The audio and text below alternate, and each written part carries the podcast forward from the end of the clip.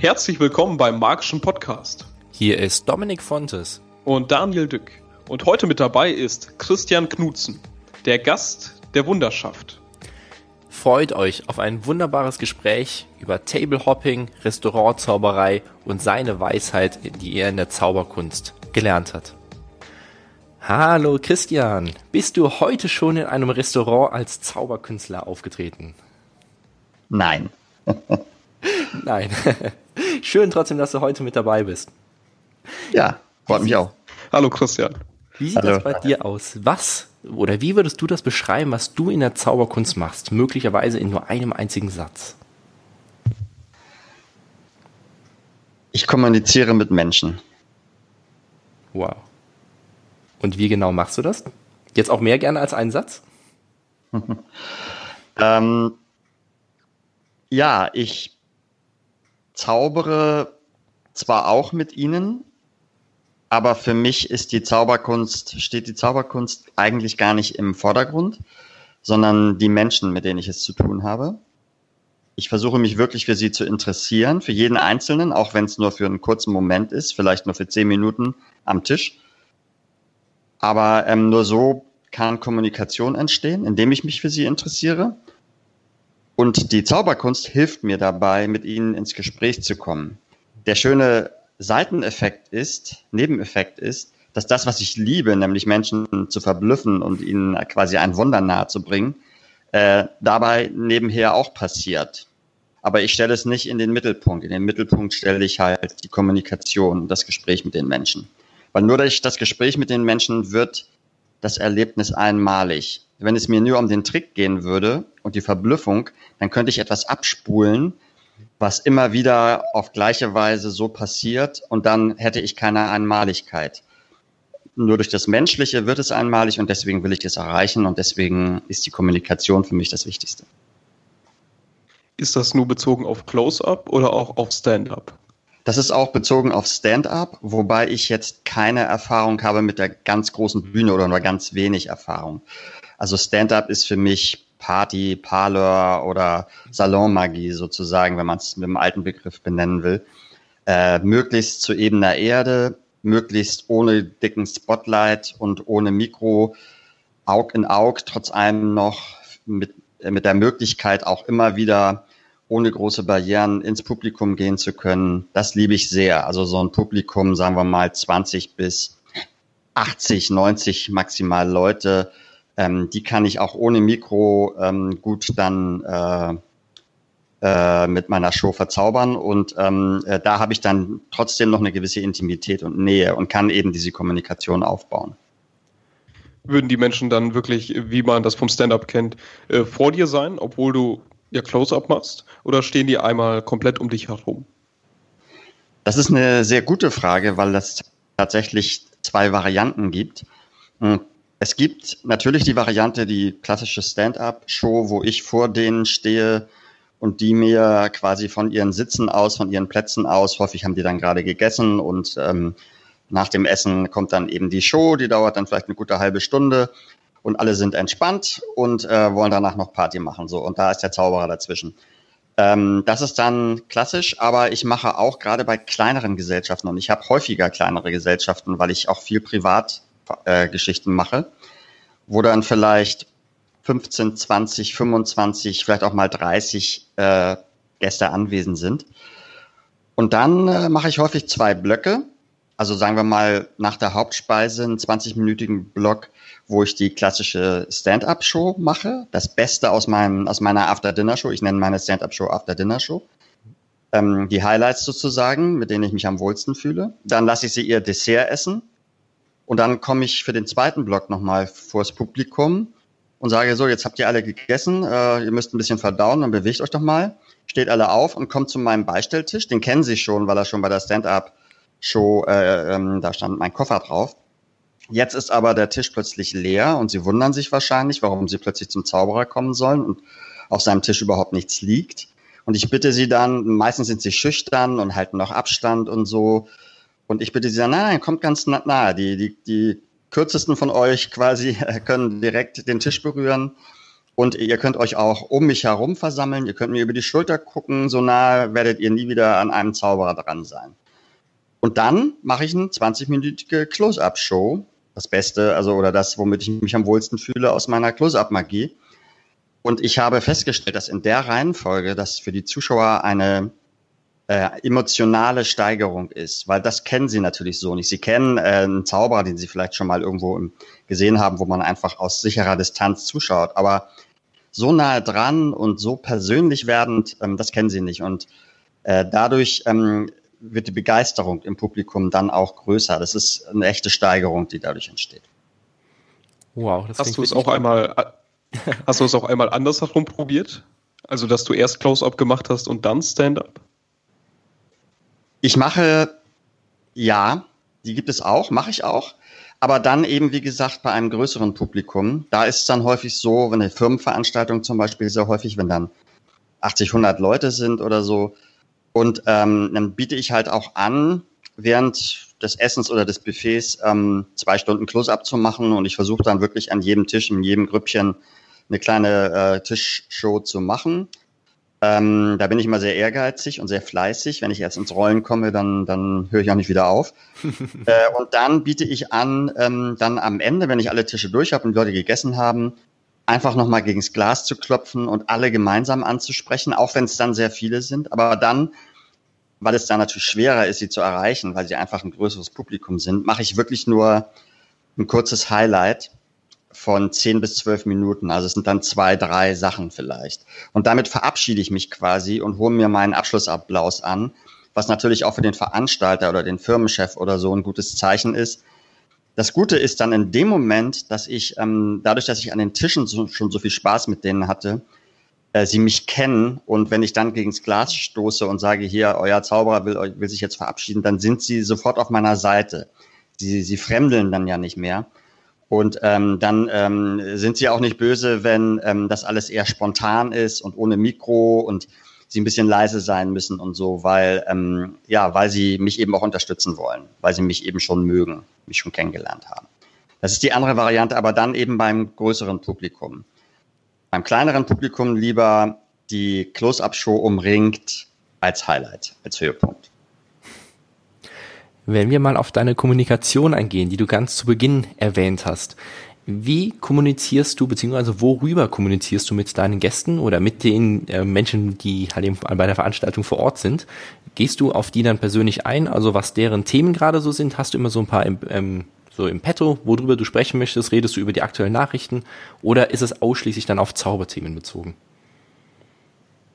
Äh, nein, also ich fange jetzt kein Gespräch mit denen an über äh, über das Wetter oder über ähm, die GroKo, sondern ähm, äh, das geht schon um die Zauberkunst. Klar, es geht, also ganz banal gesagt, ich Ihr habt vielleicht von meinen Brot- und Butterroutinen aus Herzblut gehört. Das sind also Schwamm drüber zum Beispiel. Die Geschichte mit der Holzkelle, ähm, äh, wo dann ein roter Punkt erscheint, der dann sich in Schwammball verwandelt und dann macht man noch eine Wanderung in die Hand der Zuschauerin. Das ist nach wie vor, auch nach Jahrzehnten, äh, mein klassischer Intro-Effekt am Tisch. Äh, zumindest wenn Frauen am Tisch sind, weil ich es immer gerne mit einer Frau mache, weil die einfach ein bisschen emotionaler reagieren ähm, bei dieser Sache. Ähm, und da stelle ich Ihnen einfach eine Frage. Es ist immer gut, ähm, den ersten Kontakt zum Publikum mit einer Frage zu eröffnen, äh, die Sie nicht mit Ja oder Nein beantworten können. Also es wäre sicherlich falsch, an einen Tisch zu kommen und zu sagen, hallo, ich bin hier die Überraschung des Abends. Haben Sie Lust auf ein bisschen Zauberei? wenn, wenn dann Nein sagen, dann hat man ein Problem. Wie kriegt man da jetzt noch die Kurve? Es ist Oder also Nein denken. Wie bitte? Oder Nein denken. ja, gut, das tun sie vielleicht auch manchmal. Äh, auch so oder so, aber man darf ihnen gar nicht die Chance geben, quasi dieses gedachte Nein dann auch zu äußern. Äh, Klammer auf, natürlich ähm, gibt es auch mal Situationen, wo ich den Tisch auch wieder verlasse, wenn ich merke, es passt überhaupt nicht, Klammer zu. Aber im Großen und Ganzen will ich natürlich kein Nein von Ihnen hören, sondern möchte, dass Sie gleich in die Show hineingezogen werden, ohne dass Sie es eigentlich merken. Und das kann man mit einer offenen Frage ähm, sehr gut machen. Also ich komme vielleicht an einen Tisch und sage, hallo, ich bin hier der professionelle Gesprächsunterbrecher, was ja dann auch stimmt, äh, weil die Gespräche brechen ab, weil alle gucken, was ist das für ein frecher Typ, der uns da einfach anquatscht. Ähm, und dann habe ich auch schon meine Kelle in der Hand und frage die, zu, äh, frage die Gäste, ähm, sagen Sie doch mal, was könnte das hier sein, was ich in der Hand halte? Das ist, eine, das ist eine Frage, die Sie nicht mit Ja oder Nein beantworten können. Sondern äh, ich habe sie kalt erwischt, sie gucken sich das an und sagen irgendetwas. Und das, was sie sagen, sagt mir auch schon viel über die Zuschauer. Wenn die nämlich jovial lachen und sagen, ein Kondom, hoho, oder so, ja, dann ist es natürlich ein anderes Publikum, als wenn da einer sagt, ich würde sagen, das ist Mahagoni.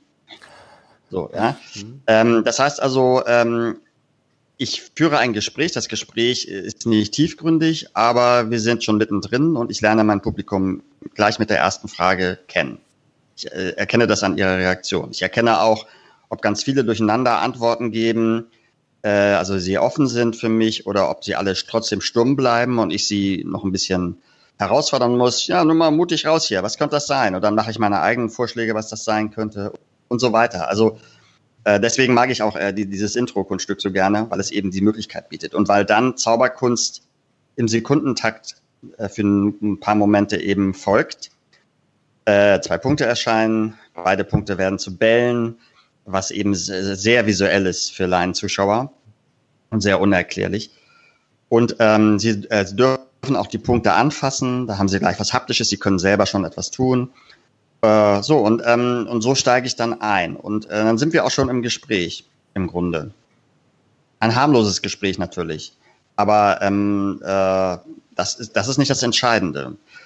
Wie das Gespräch dann weitergeht und ob es äh, in welche Richtung es geht, das hängt ja auch von den Gästen ab. Und ob sie Lust haben, mich herauszufordern oder Interesse an mir haben und mir Fragen stellen oder so. Das, das überlasse ich dann, dann den Gästen.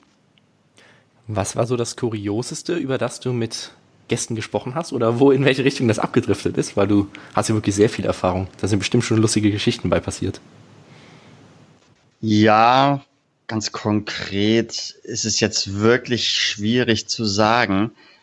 Ähm, ich ähm, finde es immer interessant, Gäste, die, äh, ich habe zum Beispiel ja neun Jahre im Steigenberger Restaurant gezaubert, ähm, die dann andere Gäste, also Freunde mitbringen oder Familie mitbringen, weil sie mich eben schon mal gesehen haben und mich quasi ähm, ihren Freunden vorstellen wollen und wo man dann merkt, die wollen zwar natürlich auch, dass ich zaubere, aber sie wollen vor allem ihren Freunden interessante Personen äh, präsentieren sozusagen, eben den Zauberer. Das finde ich immer sehr äh, interessant, sehr spannend. Und ansonsten gibt es eben die, die, das finde ich eigentlich äh, am herausforderndsten und ähm, für mich befriedigendsten, wenn, ähm, wenn sie ablehnend sind am Anfang. Wenn sie also äh, dich gering schätzen und, und äh, solche Bemerkungen eben auch machen ähm, und ich mich dann aber nicht abwimmeln lasse und trotzdem meine Sache mache. Also sie, sie wimmeln mich nicht ab, weil sie gerade ein Gespräch, Ge Geschäftsgespräch haben, sondern weil weil, ähm, weil sie eben schlechte Erfahrungen mit Zaubern gemacht haben oder weil sie hochnäsig sind oder wie auch immer oder, oder äh, schlechte Kinderstube haben. So, und dann finde ich es aber besonders interessant, sie dann zu kriegen, weil, äh, weil es Spaß macht, Leute zu Fans zu machen, die am Anfang einen nicht für voll genommen haben. Und das sind, das sind die interessantesten Sachen. Da wird natürlich, da muss man natürlich sehr schnell denken und äh, sehr gut improvisieren können, auch mit äh, Repliken, mit Pointen sie ähm, überzeugen sozusagen. Aber das ist schön, das macht Spaß. Hast du ein Geheimrezept, wie man jeden Zuschauer auf seine Seite bekommt oder die meisten? Ähm, also das eigentliche Geheimrezept ist eigentlich immer Souveränität, also Selbstbewusstsein, dass du dir deiner Sache sicher bist. Sowohl deiner Persönlichkeit und deiner Ausstrahlung sicher bist, als auch natürlich den Sachen, die, denen du ihnen zeigst. Also deine Hausaufgaben gemacht hast, wie man so schön sagt. Das heißt, dass du weißt, dass wenn du zum eigentlichen Effekt kommst oder zu den Effekten, die du präsentierst, dass sie das begeistern wird, auf jeden Fall. Weil du einfach die Erfahrung schon hunderte Male gemacht hast, dass sie keine Ahnung haben, wie die Karte immer wieder die unterschriebene nach oben wandert oder wie sie das zweite Mal ins Reißverschlussfach der Brieftasche wandert oder wie die Münzen da äh, in den Ecken wandern oder, oder der Ball in der Hand erscheint oder ihre nur gedachte Karte umgedreht im Spiel erscheint. Das sind alles Klassiker, die ich jetzt aufzähle, aber, ähm, aber sie sind natürlich Klassiker, weil sie eben diese erschlagende Wirkung haben und weil man sich auf sie verlassen kann, weil sie einem Rückendeckung geben, äh, selbst bei schwierigen Zuschauern. Ich mag es auch, wenn Zuschauer zum Beispiel, wenn ich ähm, eine Karte habe unterschreiben lassen und er gibt sie zurück und ich will sie kontrollieren oder ich kontrolliere sie gerade und der Zuschauer sagt, äh, kann ich mal mischen? So, ja, ich liebe das, äh, weil das eine Herausforderung ist. Andere Zauberkünstler würden vielleicht ähm, leicht unsicher werden, weil sie, weil das eigentlich jetzt gerade nicht geht, weil sie sie ja nun gerade nach oben kontrolliert haben oder so. Ähm, äh, ich, ich liebe das und ich gebe dann auch sofort das Kartenspiel raus und lasse sie mischen. Und ähm, äh, man muss natürlich dann Strategien haben, wie, wie man dann aus der Sache rauskommt. Ähm, äh, meistens, also die Strategie, die ich, ich, dann habe, ist sogar so, dass sie im Grunde stärker ist, als wenn sie nicht nach dem Mischen fragen. Ähm, nur, dass sie eben ein bisschen den Fluss stört, weil es eben länger dauert. Ähm, aber eigentlich insgeheim freue ich mich immer, weil am Ende die, äh, erinnern die Zuschauer sich nur daran, ja, und ich, ich, sogar, ich habe sogar gemischt und trotzdem war die nachher in der Brieftasche. Und, äh, provozierst, du, provozierst du damit deine Zuschauer? Also bringst du die offensichtlich dazu, dass die das Kartenspiel mischen oder passiert das einfach so? Das passiert manchmal einfach so. Ähm, das passiert eben beim, bei Zuschauern, die eben auch so selbstbewusst sind wie ich. Äh, und das finde ich auch in Ordnung. Und ich, aber ich, manchmal sind mir Zuschauer auch zu lau und zu langweilig und dann provoziere ich sie ganz bewusst in jeder Hinsicht, einfach nur damit eben genau das, was ich am Anfang sagte, entstehen kann, nämlich Kommunikation, ein Gespräch. Ich möchte, dass ähm, Sie auch ein paar Pointen abliefern. Ich möchte, dass das Publikum oder die Gäste, um die da am Tisch sitzen, auch über ihre Sprüche lachen. Ich habe überhaupt gar kein Problem damit, ähm, wenn man, wenn die nicht nur über meine Gags oder meine Sprüche lachen, sondern ähm, das soll ja, das soll ja eine Interaktion sein und nicht einfach nur, ich hau meine Gags raus. Das ist mir zu langweilig. Ich kenne meine Gags. Aber die der Zuschauer kenne ich noch nicht. Die finde ich viel interessanter. Und häufig kann man sie dann für spätere Shows auch noch gebrauchen. Muss der Gast bei einem Kunststück immer der Gewinner sein? Nee, also wir alle zusammen müssen die Gewinner sein. Also ähm, äh, der, der Gewinn ist eben einfach diesen, diese, dieser wunderbare Moment, den wir gemeinsam erlebt haben. Das ist ja für mich auch die eigentliche Magie. Ähm, und wie gesagt, das andere sind Tricks. Tricks, die auch verblüffen und so weiter. Aber die Magie ist äh, immer gelungene äh, Interaktion zwischen Menschen. Das, das ist das Magische. Das wissen wir alle, weil wir alle schon mal verliebt waren oder ähm, uns mit Freunden wohlgefühlt haben und so weiter. Wie wichtig ist für dich deine Persönlichkeit, also du als Künstler im gesamten Zusammenhang mit der Zauberkunst? Also jetzt sagen wir es mal in diesem Fall bei der, beim Tablehopping. Sehr wichtig. Weil wenn man so nah an den äh, Leuten dran ist, dann sollte man auch irgendwie ein interessanter Mensch sein. Dann sollte man charmant sein oder witzig oder flirten können mit den Leuten, so in gewisser Weise. Ne? Ähm, was zu erzählen haben. Es ist auch nicht so, dass ich äh, nur Gags mache. Ich äh, erzähle auch durchaus mal eine Geschichte oder ich, äh, wenn es, wenn ich das Gefühl habe, es passt, dann hole ich auch meinen Hindu-Faden raus und rezitiere ein Gedicht von Hesse oder so. Das kommt immer drauf an, ob es passt. Ne? Äh, ob es zur Location passt oder die zu laut für, für so etwas ist und ob es zu den Leuten, die ich am Tisch kennengelernt habe, eben passt. Ähm, ja. Wie schaffst du die Übergänge von deinen Kunststücken beziehungsweise von deinen Geschichten? Ich ähm, bin nicht so der Typ, der immer versucht, äh, eine richtige runde Geschichte mit roten Faden in eine Close-Up-Show ähm, zu packen. Ich bin eher einer, der klar trennt zwischen den einzelnen Tricks und Routinen. Ähm, als Tablehopper ist es sowieso wichtig, weil es ähm, mich, weil es die Sache natürlich flexibler macht. Wenn sich die Dinge zu sehr aufeinander beziehen würden, dann könnte ich nicht zwischendurch abbrechen, weil das Essen kommt oder eine, plötzlich eine Rede gehalten wird. Deswegen muss ich äh, quasi an verschiedenen Stellen in meinem Set unterbrechen können, ohne dass es für die Zuschauer einen Bruch ergibt oder einen, einen negativen Unterschied macht. Ähm, äh, klar, ähm, wenn ich eine Stand-up-Show habe, dann kann ich sie natürlich ein bisschen raffinierter komponieren. Aber beim, beim, bei der Close-up-Zauberei, vor allem zwischen den Leuten, finde ich es schwierig, weil es auch immer, äh, wenn man zu sehr in Sequenzen und äh, in Dingen, die sich aufeinander beziehen, arbeitet, dann hat man auch weniger Chancen, Türen offen zu lassen, finde ich immer für die Zuschauer, um da reinzugreifen. Die stören dann so ein bisschen diese, diese Sequenzen und das will man dann als Zauberer nicht, weil man ja, weil sich die Asse ja schon wieder in die Könige verwandeln und dann schon wieder ganz andere Rückseitenfarben haben und so weiter und dann würden Bemerkungen nur stören und den Fluss stören. Und genau deswegen mag ich, mag ich das nicht so. Ich versuche bei, ähm, bei so Routinen, die drei, beispielsweise drei völlig unterschiedliche Effekte haben, versuche, also in einer Routine haben, versuche ich da eigentlich immer drei Routinen draus zu machen und lieber in jeder Routine den Fokus auf den einen einzelnen Effekt zu legen. Ich widerspreche mich natürlich letztlich auch wieder, weil es dann doch wieder Routinen gibt, wo ein bisschen mehr passiert. Aber ich will, ich mag es nicht übertreiben.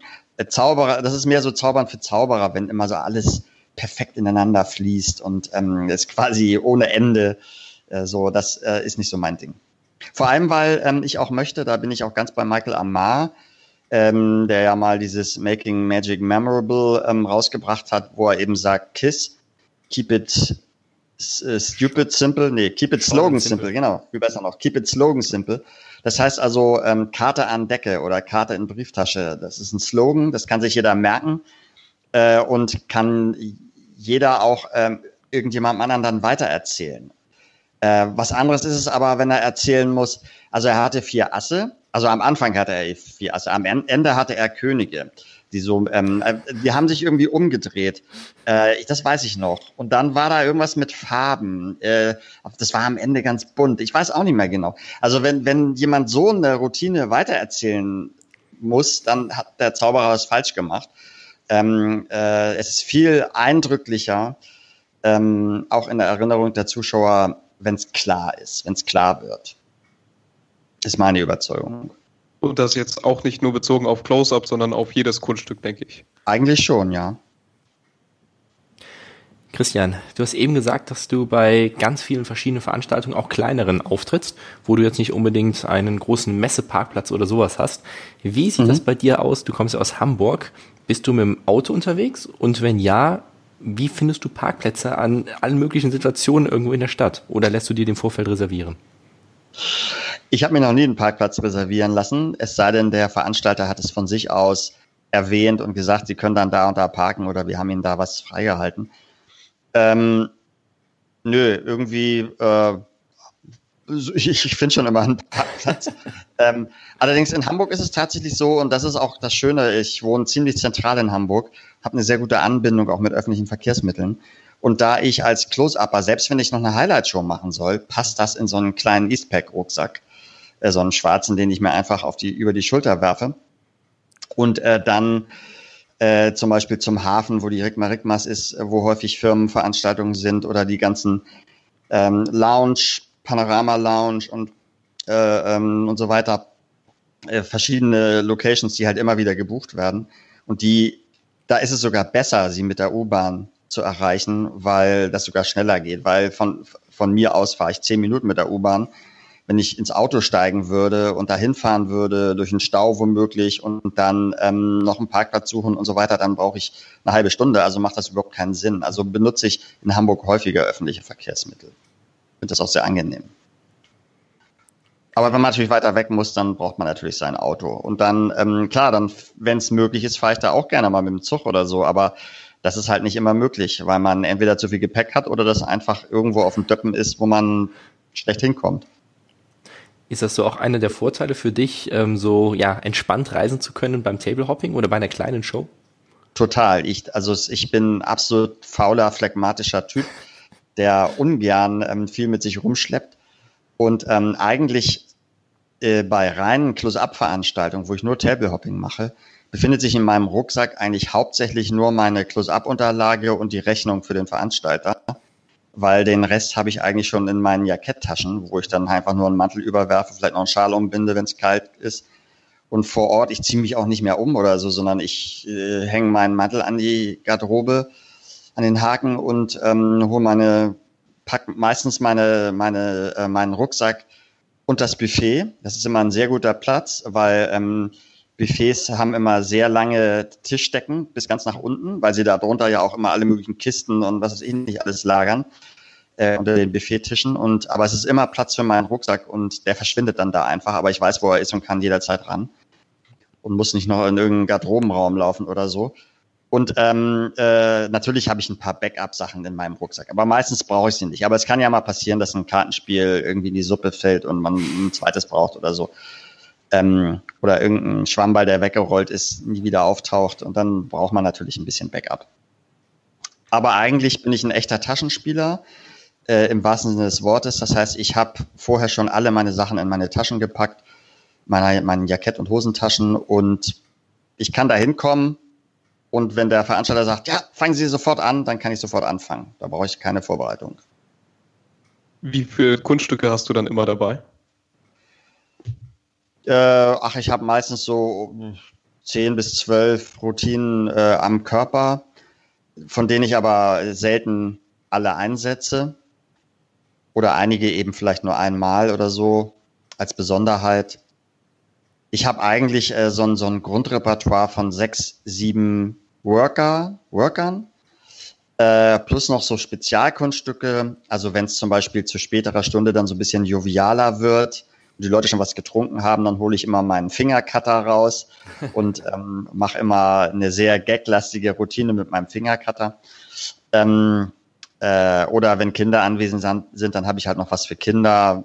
Ich hatte immer früher die Tamaris-Häschen, also diese, diese Bilderkartengeschichte.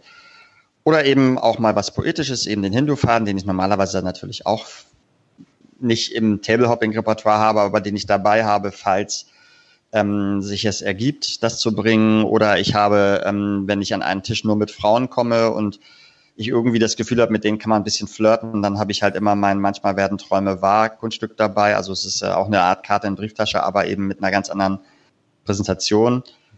Ähm, ja, so, so solche Sachen eben. Findest du es von Nachteil, wenn man mit einem Koffer, weil man da zum Beispiel ein Becherspiel drin hat, äh, das Table Hopping macht? Ich denke, dass das abhängig ist von, von der Person, die es einsetzt. Also wenn, wenn jemand sich wohlfühlt mit einem Koffer, mit dem er von Tisch zu Tisch reist, dann soll er das gerne machen. Ähm, für mich wäre es nicht. Ich würde, ich hätte das kein gutes Gefühl dabei. Ich bin auch keiner, gibt es auch Kollegen, die ihren kleinen Tisch mitnehmen an den Tisch oder, oder ständig mit ihrem, mit ihrem Spider-Tischlein äh, rumlaufen. Ähm, äh, das wäre auch überhaupt nichts für mich. Ich schwöre auf meine kleine Close-Up-Unterlage, die übrigens bald auf den Markt kommt. Also wirklich in wenigen Wochen in meinem Hardblood Magic Shop ähm, werde ich die auf den Markt werfen. Die ist eine Reminiscence an die Don Allen Close-Up-Unterlage. Don Allen ist ja quasi der, der Vater, der Erfinder der Close-Up-Magie der Modernen. Und ähm, der hatte halt eine Unterlage, ähm, äh, das ist im Grunde eine Hülle aus so einem Casino-Tuch, äh, also von so Casinotischen. Meine ist aus Wollfilz, aus, aus aber auch handgemacht, äh, mit einer Schaumstoffeinlage, die man rausnehmen kann, wenn man die, äh, wenn man die Hülle eben waschen will oder säubern will. Und ähm, die ist sehr professionell, sieht sehr edel aus ähm, und ähm, ist sehr strapazierfähig und und äh, ähm, äh, meine Don Allen Pro Pad, die ich damals bei Jeff Busby noch im letzten Jahrhundert gekauft habe, die habe ich 30 Jahre lang durchgehend verwendet.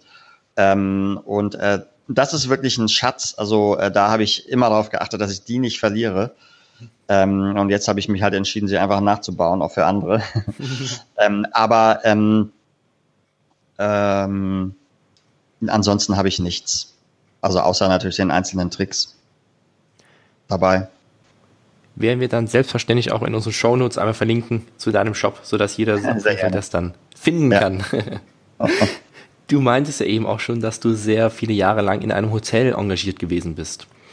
Was ja. so die größten Learnings daraus für dich? Oder kannst du das jedem empfehlen, das auch zu machen? Wie sieht's damit aus? Das kann ich ausnahmslos jedem empfehlen, es zu machen. Ich würde sogar sagen, es führt kein Weg dran vorbei, du wirst nur ein besserer Zauberer, wenn du rausgehst und zauberst. Und es gibt keine bessere, außer vielleicht Straßenzauberei, wo du auch einfach rausgehen kannst auf die Straße und zaubern kannst. Oder modernerweise Street Magic, wie wir heute sagen.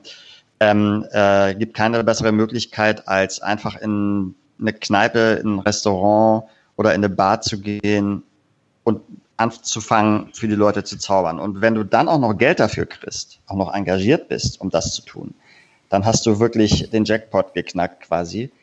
Ähm, die neun Jahre, die ich im Restaurant Color, einem Restaurant im Steigenberger Hotel Hamburg, einem Fünf-Sterne-Geschäftshotel, gearbeitet habe, einmal die Woche, immer mittwochs, Menü und Magie hieß das da, der Abend sozusagen. Ähm, das war eine Zeit, wo ich quasi sonst keine Werbung machen musste. Denn ähm, da haben mich so viele Geschäftsleute in höheren Positionen gesehen, dass ich eigentlich nur meine Visitenkarten ausgeben musste und dann für die nächsten Veranstaltungen, Firmenveranstaltungen gebucht wurde, auch für Messen. Ähm, also ich war da 1995 bis 2003, das war auch noch eine Zeit, wo noch viel mehr Messezauberei angesagt war, als es leider heutzutage ist. Jedenfalls nach meiner Erfahrung. Ähm, und ja, das kann ich nur jedem empfehlen. Also das, da macht, da kann man sein äh, Close-Up-Repertoire wirklich schleifen und schärfen. Und man kann äh, äh, Dinge ausprobieren. Man muss auch Dinge ausprobieren, weil es immer Stammpublikum in einem guten Restaurant gibt, die wiederkommen und die natürlich auch mal was anderes sehen wollen. Man kriegt ein leckeres Essen, wenn es ein gutes Restaurant ist, jeden Abend da, an dem man da zaubert. Man bekommt noch Geld, man bekommt Trinkgeld ähm, ähm, je nachdem, äh, wie natürlich die Vereinbarung ist. Ich bekam richtig eine Gage ähm, und habe auch nicht jedes Trinkgeld angenommen. Habe dann sehr häufig gesagt, ähm, nein, äh, das ist ein Geschenk des Hauses. Ähm, Sie müssen mir nichts geben oder geben, Sie sollen mir nichts geben. Nur manchmal wäre es eine Beleidigung, ein Trinkgeld abzulehnen, äh, gerade das höhere Trinkgeld. Also wenn Leute wirklich begeistert waren und einem nicht nur fünf Mark oder fünf Euro in die Hand drücken wollten, sondern äh, wirklich ähm, eine, eine echte Belohnung einem geben wollten. Dann habe ich es nicht ausgeschlagen, weil ja, weil es einfach äh, sich nicht gehört hätte. Ähm, ja. Kannst du Tipps geben, wie man an so ein Engagement drankommen kann? Äh, also ich sagen wir mal so, ich habe damals ganz viele Restaurantzauberbücher gelesen, also äh, Zauberbücher über Restaurantzauberei. Und die werden also quasi fast immer von Amerikanern geschrieben. Und ich glaube nicht, dass man das ins Deutsche quasi übertragen kann. Habe ich schon damals nicht dran geglaubt, als ich es äh, gelesen habe. Ich hatte ein bisschen Glück. Ich war auf einer Veranstaltung, wo zufällig der Wirtschaftsdirektor, also sprich der F&B-Manager des Steigenberger Hotels auch anwesend war. Der hat mich gesehen. Die F&B-Manager, die Wirtschaftsdirektoren sind immer diejenigen, die quasi Leben in ein Hotel bringen müssen. Äh, und ähm, äh, ja, und die müssen sich ständig was ausdenken, deswegen sind die auch immer so schnell äh, zerschlissen und werden nach zwei Jahren ausgewechselt, damit wieder einer mit neuen Ideen kommt. Jedenfalls war es damals so im Steigenberger. Ähm, und das sind die wichtigen Leute, die man halt quasi kennenlernen muss, ähm, meiner Meinung nach. Jedenfalls bei Hotel, bei Hotels. Im Restaurant ist es natürlich eher der Restaurantbesitzer, oder der Restaurantleiter, je nachdem. Ähm, und ähm, ja, empfohlen wird ja immer einfach hinzugehen und zu fragen. Fragen kostet ja nichts. Nein, hat man schon. Und ähm, einfach, oder einfach, also da muss jeder seinen eigenen Weg finden. Kann ich schwer sagen. Ich hatte einfach Glück. Ich hatte zweimal Glück. Als ganz junger Bursche, so mit 16, 17, habe ich das erste Mal für eine Woche äh, Restaurantzauberei gemacht, weil ein Freund meiner Eltern, ein Familienfreund meiner Eltern, ähm, da Stammgast war und den italienischen Restaurantbesitzer kannte. Carlo Cametti hatte ein Edelrestaurant in Hamburg und hat ihn dann überredet, doch mal diesen jungen Zauberer mal für eine Woche da zaubern zu lassen in seinen Herbstferien. Und äh, das habe ich dann auch getan. Da habe ich auch keine Gage bekommen. Aber der war auch so begeistert von meinen, von mir, also auch von davon dieser Frische, äh, die ich da reinbrachte als 16-Jähriger, dass er also wirklich allen seinen Gästen immer mich ans Herz gelegt hat und auch immer gesagt hat, die sollen mal ordentlich Trinkgeld geben und so weiter. Und das war eine schöne Erfahrung. Ähm, ich kann nur empfehlen, solche Erfahrungen zu suchen. Es gibt da kein Geheimrezept, aber man sollte, man sollte diese, man sollte das suchen. Also man muss sich äh, Glück und äh, einen Zufall auch erarbeiten, indem man es einfach immer wieder versucht. Müssen dabei die Kunststücke immer dem Sterne-Standard des Hotels angepasst sein? Nee, die Kunststücke, also meine Kunststücke führe ich überall vor. Ähm, was vielleicht manchmal angepasst sein sollte, ist die Kleidung, die man trägt und das Benehmen, das man an den Tag legt. Ähm, da kann man dann eventuell fein justieren. Ich meine, wenn man, wenn man ähm, ein freundlicher, sympathischer Mensch ist, dann muss man nicht viel fein justieren. Aber wenn man, äh, ja, also es gibt natürlich Veranstaltungen, wo man einfach ein bisschen, bisschen derber, frecher, jovialer auftreten kann. Wobei, ach, was erzähle ich? Eigentlich ist es so, dass äh, auch bei Firmenveranstaltungen, gerade wenn man dann an einen Tisch kommt, wo, wo einem vorher gesagt wurde, also hier müssen Sie ein bisschen vorsichtig sein, da, da sitzen die Chefs, äh, die sind immer ein bisschen arrogant und so, ja, oder so wird einem das natürlich nicht gesagt, aber so, das ist so der, der Hintergedanke, ne? Die sind schwierig, so, ne? Ähm, aber ähm, auf die freue ich mich dann immer am meisten, weil ich da dann nicht äh, am, am ähm, da mache ich dann nicht einen Buckel, sondern äh, weil das kennen die, das kennen die von ihren eigenen Mitarbeitern, dass die rumschleimen und buckeln und so weiter. Das, da, so darf man da als Zauberer gar nicht rangehen, sondern im Gegenteil. Da muss man besonders frech sein, da muss man sie besonders herausfordern. Das lieben sie und die werden einen dann auch herausfordern. Äh, und damit muss man natürlich umgehen können. Aber wenn man sie dann kriegt mit seinen Kunststücken, dann ähm, hat man wieder Freunde fürs Leben gewonnen quasi. Christian, wie sieht das aus? Es klingt so richtig, dass du die Zauberkunst so richtig liebst.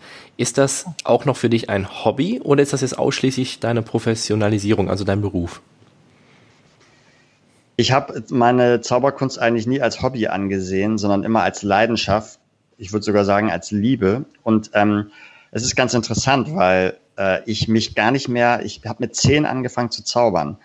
Und ähm, ich bin jetzt 50 und äh, ich kann mich ehrlich gesagt nicht mehr ernsthaft an die Zeit zurückerinnern, in der ich nicht gezaubert habe. Weil das äh, Gedächtnis setzt sich ja, setzt dann ja auch erst später ein. Also ihr, ihr könnt euch vielleicht auch nicht mehr daran erinnern, wie ihr mit vier wart oder so. Ja, das höchstens aus Erzählungen oder von Fotos. Äh, das heißt also, ich habe mein Leben lang gezaubert. So empfinde ich es zumindest. Und ähm, das kann man natürlich nur, wenn man es liebt. Wenn man es geliebt hat und auch immer noch liebt. Ähm, und ja, ich ähm, habe es nie bereut, ähm, die Zauberkunst mit 25 dann zur Profession zu machen. Ähm, ich bin mein gesamtes Erwachsenenleben immer mein eigener Herr gewesen, mein eigener Chef. Mir hat nie irgendwer gesagt, was ich zu tun habe in meinem Beruf. Ich konnte immer, wenn ich nicht gerade eine Frühmorgensveranstaltung hatte, wie eine Messe oder so, konnte ich immer selbst entscheiden, wann ich morgens aus dem Bett krieche. Ähm, ich habe ganz viele Privilegien durch die Zauberkunst genossen wie zum Beispiel 20 Jahre Kreuzfahrten, äh, mehr als die halbe Welt gesehen und dafür noch Geld bekommen. Ähm, in welchem Beruf kann man das schon? In welchem Beruf bekommt man schon so direktes positives Feedback wie in der Zauberkunst? Wer das nicht liebt, wer das nicht mit Leidenschaft betreibt, dem, dem ist nicht zu helfen, sorry. Man muss nur sein Ego ein bisschen zurückstellen. Wenn man ähm, meint, Zauberkunst sollte ein großer Ego-Trip sein, ähm, dann der ist dann auf dem falschen Dampfer, der wird es auch nicht weit bringen und der wird dann vielleicht auch nicht wirklich glücklich damit werden. Auf Dauer. Findest du, dass, dass manche Zauberkünstler genauso agieren? Junge Zauberkünstler, ähm, weil ich ja selber auch so war. Das muss man ja erst lernen. Also häufig fängt man ja auch mit dem Zaubern an, äh, weil man was können will, was die anderen nicht können und damit angeben will, sozusagen. Und wenn man sich ähm, die Jugendlichen auf, in den YouTube-Videos und so weiter anguckt, dann ist das ja genau das. Ja. Und, ähm, und das ist aber normal, das kritisiere ich gar nicht. Nur man muss darüber hinauswachsen. Also man muss bereit sein, dann auch ähm, da rauszuwachsen und irgendwann auch mal hochgucken und zu, um zu sehen, dass, ähm, dass da eben Menschen stehen. Ähm, und ähm, dass, dass die da eigentlich nicht mit verschränkten Armen stehen sollten, sondern aktiv eingebunden werden sollten und dabei sein sollten, damit ähm, sie also nicht nur als Klatschvieh ähm, äh, zur Verfügung stehen einem, sondern ähm, dass man gemeinsam etwas Tolles erlebt. Und dazu muss man sein Ego, je, je weiter man sein Ego dazu runterschraubt, äh, desto besser gelingt das natürlich. Das, was nicht heißt, dass man nicht trotzdem ähm, die Führung behält äh, dieser ganzen Situation. Die Menschen mögen es ja, wenn sie souverän geführt werden. Das mögen sie ja. Dem überlassen sie sich ja auch gerne. Ähm, nur eben nicht von so, von so einem Egomanen. Kannst du dazu konkrete Tipps geben, also wie man so das Ego sich eher abbauen kann, oder ist das ausschließlich eine Erfahrungssache? Man oder vielleicht eine Frage des Alters. ja, das, das Problem ist, ähm, ne, nicht das Problem, aber es ist einfach so, dass Jugendliche sich vor allem für sich selbst interessieren. Sie müssen, sie haben sich ja noch nicht sehr, äh, vollständig selbst entdeckt, also und äh, also ihre Möglichkeiten, ihre Grenzen, alles noch so neu und äh, sie interessieren sich halt einfach nur quasi für sich sehr stark. Ähm, äh, und da muss man dann irgendwann begreifen, dass andere Menschen eben auch interessant sind und auch interessante Sachen zu sagen haben. Und, ähm, äh, und dass das bereichernd ist und dass man das äh, durchaus in seine Zauberkunst hereinlassen sollte. Ähm, dazu muss man Menschen mögen und vielleicht sogar, also so ist es jedenfalls bei mir, Menschen lieben können. Also wirklich jeden Menschen, so wie er ist. Das klingt sehr pathetisch, aber das ist schon genau so gemeint. Egal, was diese Person dir gerade, sagen wir es beim Tablehopping gegenüber äußert? Ja, ich glaube ja nicht an das Prinzip der Störer. Ähm, äh, das ist alles ist Kommunikation. Ich habe am Anfang gesagt, Kommunikation ist für mich das Wesentliche. Und alles ist Kommunikation. Ich kann ja jetzt nicht einfach irgendeine Kommunikation, also irgendeine Äußerung von jemandem, die, mir nicht passt, einfach ausblenden und sagen, nee, das gehört jetzt hier nicht dazu. Nein, das gehört dazu. Es ist ja nun mal da. Also muss ich damit umgehen. Und ähm, ich nehme nie irgendwas persönlich, weil es ist ja auch, die Leute kennen mich ja nicht. es kann ja gar nicht persönlich sein. Ich nehme es also einfach nur als, als Herausforderung und als Möglichkeit, äh, in ein Gespräch zu kommen. Und selbst wenn es ein sehr scharfzüngiges Gespräch ist. Egal, dann ist das eben in dem Moment diese Art von Kommunikation. Ähm, und wenn man es annimmt, erlebt man sehr häufig, äh, äh, wie sich äh, die Stimmung dreht, wenn sie vielleicht am Anfang eher negativ war. Weil die Leute merken, okay, der, der lässt sich auf uns ein.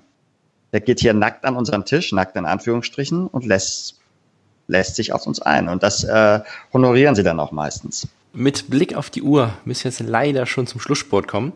Ja. Wir haben allerdings noch drei Fragen vorbereitet, die wir dich bitten, ganz kurz und knapp einmal zu beantworten.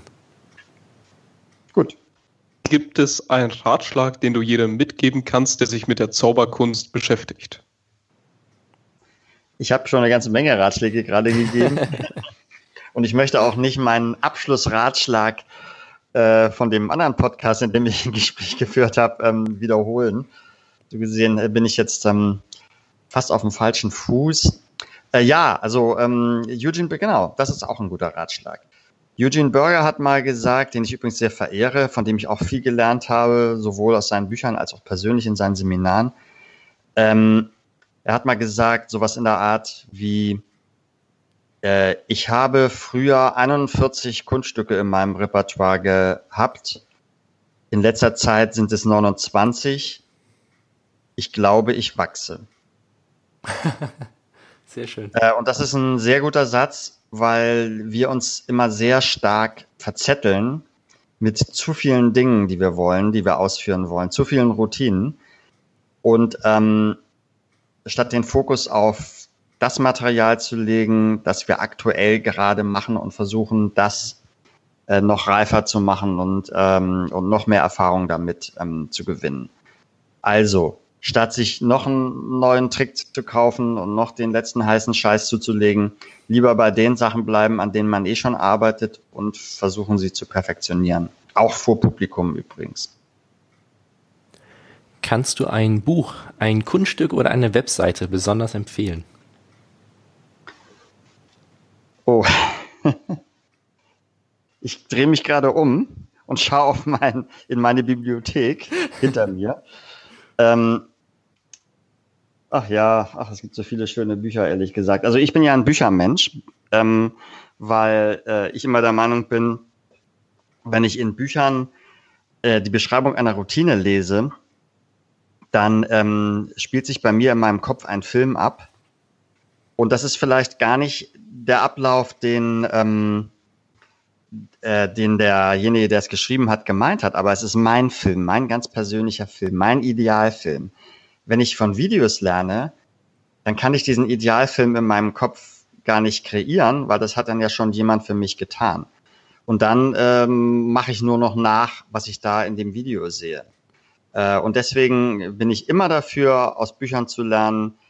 Ich liebe die Bücher von Eugene Berger, also wenn ich von Zauberkünst, Zauberkünstlern rede, denn man findet ja auch viel Inspiration in Nicht-Zauberbüchern, aber ich liebe die Bücher von Eugene Berger, von René Lavant, von Darren Brown, ähm, von, ach, ah, ja, direkte Empfehlung ist wirklich schwer zu geben.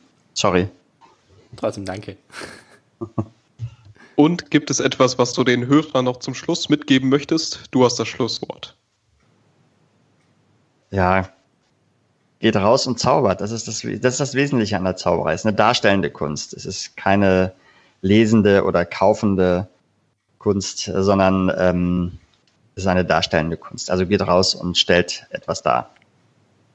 Alles klar, dann machen wir es jetzt auf den Weg und gehen alle drei nach draußen zaubern. Sehr gut. Super. Vielen Mach's Dank, dass du dabei warst. Ja, gerne. Mach's gut. Ciao. Ciao. Ciao. Ciao.